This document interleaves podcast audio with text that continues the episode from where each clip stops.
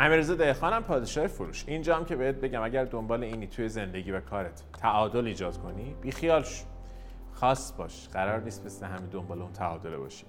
شاید بگی بابا گفتنش واسه تو راحته. اما ببینید برای من هم نه گفتنش راحته نه انجام دادنش. اما این رو می‌دونم. وقتی دنبال تعادل باشم یعنی هیچ چیز خاصی توی زندگیم وجود نداره. قرار نیست علایقم محدود به پول موفقیت باشه. به پول علاقه دارم به موفقیت علاقه دارم.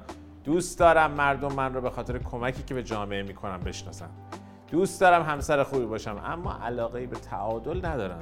به چیزهای خاص و استثناء علاقه دارم. کسایی که دنبال تعادلن هی میگن باید توی زندگیم تعادل ایجاد کنم. باید بین کار و خانوادم تعادل برقرار کنم. بعد کوتاه میای که تعادل زندگیت به هم نخوره.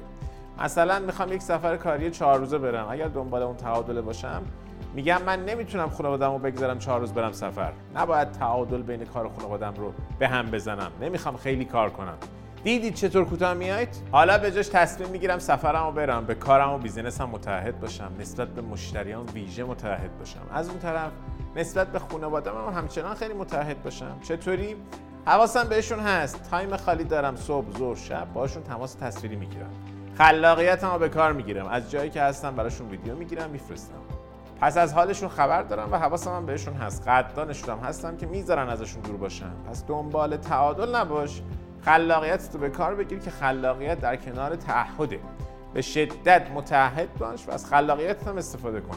این شکلی دیگه به تعادل نیاز نداری. یک زندگی ویژه داری. دنبال یک زندگی فوق العاده باش. نمیشه هی بشینی یه گوشه بگی خدا یه چیزی از اون بالا برام بفرست. نه.